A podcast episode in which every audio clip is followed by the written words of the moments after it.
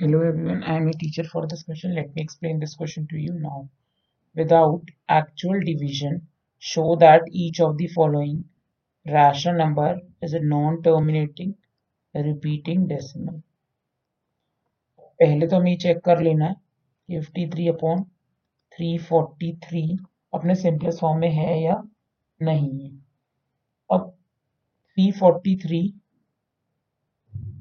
मतलब fifty three upon seven क्या होगा थ्री तो अब ये से डिवाइड तो होता नहीं है that means it is in simplest form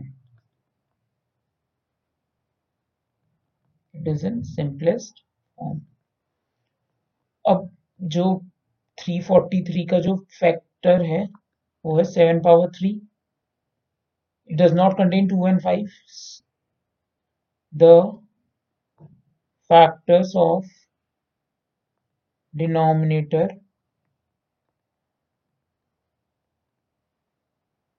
is 7 power 3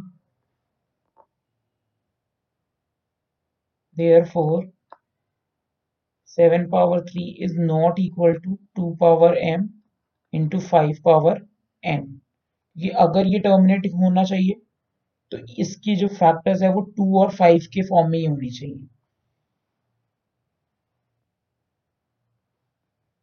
therefore it has a non-terminating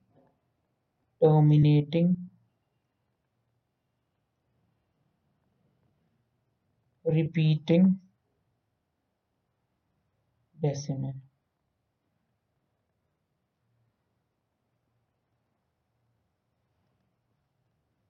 That's it. I hope you all have understood this question. Thank you.